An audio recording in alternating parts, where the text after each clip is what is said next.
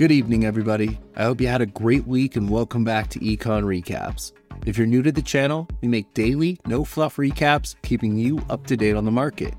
If that sounds way easier than reading countless articles, hit the subscribe below so you don't miss out. And now, let's get into the recap.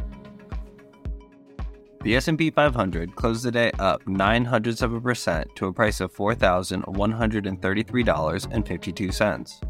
The best performing sector today was consumer discretionary, which closed the trading day up one and a tenth percent.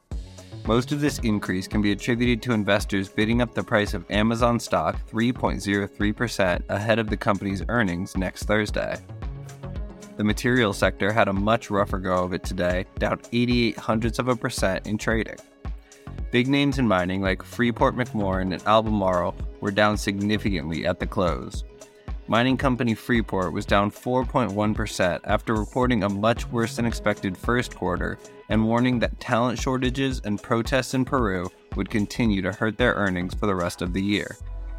Albemarle closed the day down 10% after the Chilean government's idea to nationalize lithium production was proposed last night.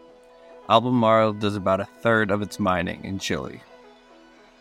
Looking at other economic news, Lyft's stock price jumped 6.1% today as they announced a 1,400 employee layoff, which is approximately 30% of their workforce.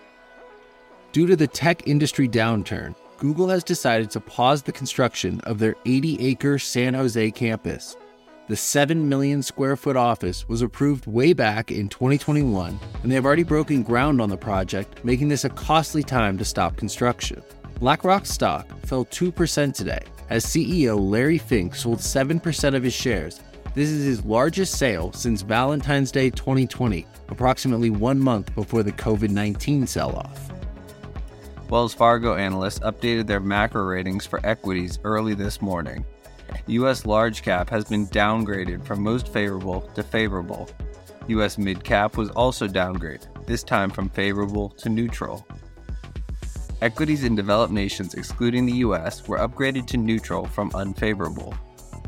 Federal Reserve Board of Governors member Lisa Cook spoke about the current economic situation at Georgetown today. She mentioned that while wage growth and hiring have slowed, employment is still much too high to sufficiently decrease inflation. That being said, it's natural that she believes it will be a long and unpleasant ride to get down to 2%.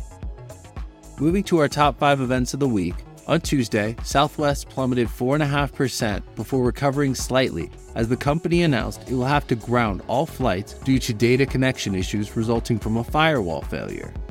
This caused all operational data to be unexpectedly lost, and while most of it was recovered, this glitch delayed more than 2,000 planes. Also on Tuesday, Fox Corporation settled their Dominion defamation suit, resulting in them paying $787 million to the voting machine manufacturer.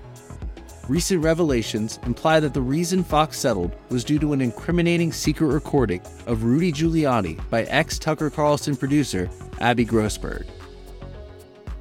Disney and Meta plan to lay off roughly 7 and 10,000 employees respectively, as both companies look to cut costs in the face of a possible economic downturn.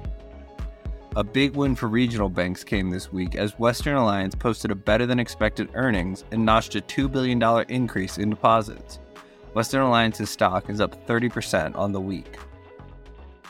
Taiwan announced that they will buy 400 American anti ship missiles in preparation for a war against China.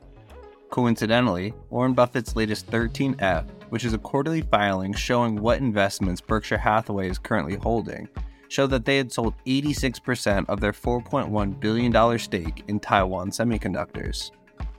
Now, going into earnings for the day, Procter & Gamble reported a strong third quarter, with quarterly revenues of $20.1 billion, beating estimates of 19.3.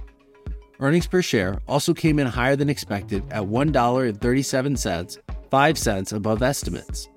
Investors bid the stock up 3.4% by the close for listening to Econ Recaps, and tune in Sunday where we will go over the weekend news and tell you what to look forward to next week.